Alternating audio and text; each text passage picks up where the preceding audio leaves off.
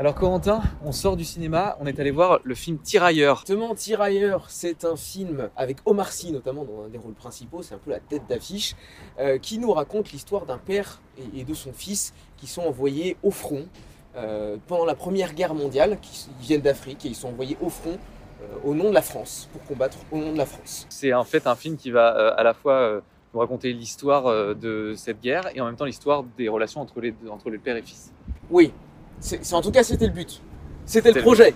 C'était à le peu près le projet. Damien, est-ce que tu as relevé quelque chose sur la cinématographie du film? Ouais, alors moi en fait il y a deux, deux, deux idées qui me sont venues en tête en regardant le film. C'est déjà j'ai bien aimé la manière de filmer parce que je trouve que il filme vraiment à hauteur d'homme et de manière. Donc il y, a des, il y a des scènes de guerre, ils sont sur le front, ils sont dans les tranchées et tout. Et il y a cette espèce de, de, de manière de filmer très, euh, très nerveuse, très à hauteur de regard que j'ai trouvé assez agréable. Enfin agréable, en tout cas étouffante, mais du coup qui marche très très bien dans le film puisque euh, bah, les, les personnages sont vraiment bloqués en fait. Ils sont, ils sont, euh, ils sont enrôlés de, ils sont, ils sont enrôlés de force dans cette guerre. Ils n'ont pas le choix. Et du coup, la cinématographie montre aussi ce côté étroit et ce côté euh, claustro en fait que les personnages vivent. Ça, j'ai trouvé ça intéressant. Ok. Qu'est-ce que tu en as pensé toi de l'image Moi, moi, j'ai trouvé, alors j'ai trouvé ça, effectivement, c'était relativement bien fait, mais c'était assez classique. Enfin, finalement, Ouais, pour un film, un de, film guerre, de guerre, ouais. Mm. c'est assez classique de voir euh, quelque chose de tourné à l'épaule, euh, assez nerveux, euh, Mm. qui, euh, qui est claustrophobe, qui est, euh, qui oppresse. Oui, c'était bien fait, mais rien de nouveau, en tout cas de mon côté. Oui, oui, je suis d'accord. Alors, autre chose, moi, il y a quelque chose qui m'a un peu euh, étonné au début. Je sais pas si tu as remarqué, ils font des ellipses dans le montage. C'est-à-dire qu'il y a des scènes qui sont coupées en pleine action, Ouais. qui sont reprises un peu plus loin. Mhm. Et euh, autant les ellipses, on connaît ça, enfin, il y en a tout le temps au cinéma. Il y a des cuts. Autant il y a des Ouais. cuts qui, qui m'ont au début un peu choqué, quoi. Ouais. Tu vois, par exemple, euh, au tout début du film, donc c'est vraiment pas un spoiler, mais en gros, le, le- donc, euh, le personnage d'Omar Sy et son fils essaient d'échapper à l'armée française qui essaie d'enrôler les gens de force. Donc, ils poursuivent les gens, Mm. voilà, euh, sur, enfin, Sur 200 mètres. sur, sur 200 environ. mètres à peu près à cheval. Et on voit donc Omar Sy et son fils qui se barrent, on a l'impression, dans la nuit, ou en tout cas au petit matin. Donc du coup, on voit vraiment la lumière du petit matin. Et il dit, euh, viens, on y va et tout. Et là, on voit les Français. Et il y a un cut. Et il fait plein jour. Il fait plein jour. Il fait plein jour. Et ils ont avancé. bah, on, a l'impression qu'ils ont avancé de 50 mètres. Mais il fait plein jour. Et du coup, j'ai trouvé ça étonnant. Comme, comme, il y a certains cuts qui sont. Ouais, Fait de des manière un cuts peu abrupte pendant le dialogue aussi.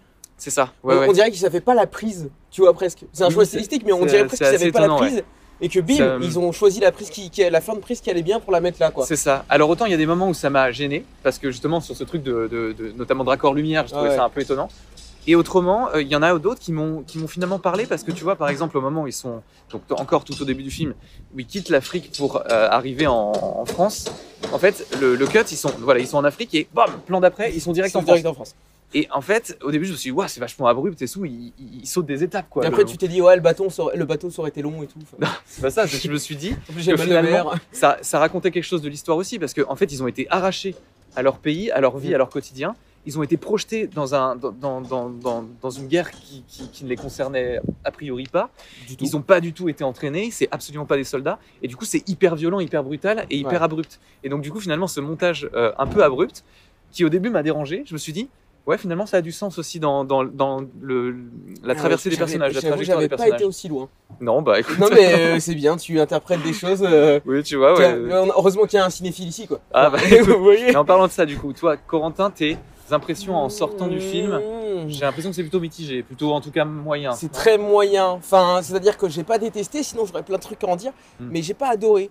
Et, et en fait, j'ai l'impression que c'est un film qui joue un peu sur tous les tableaux, si tu veux.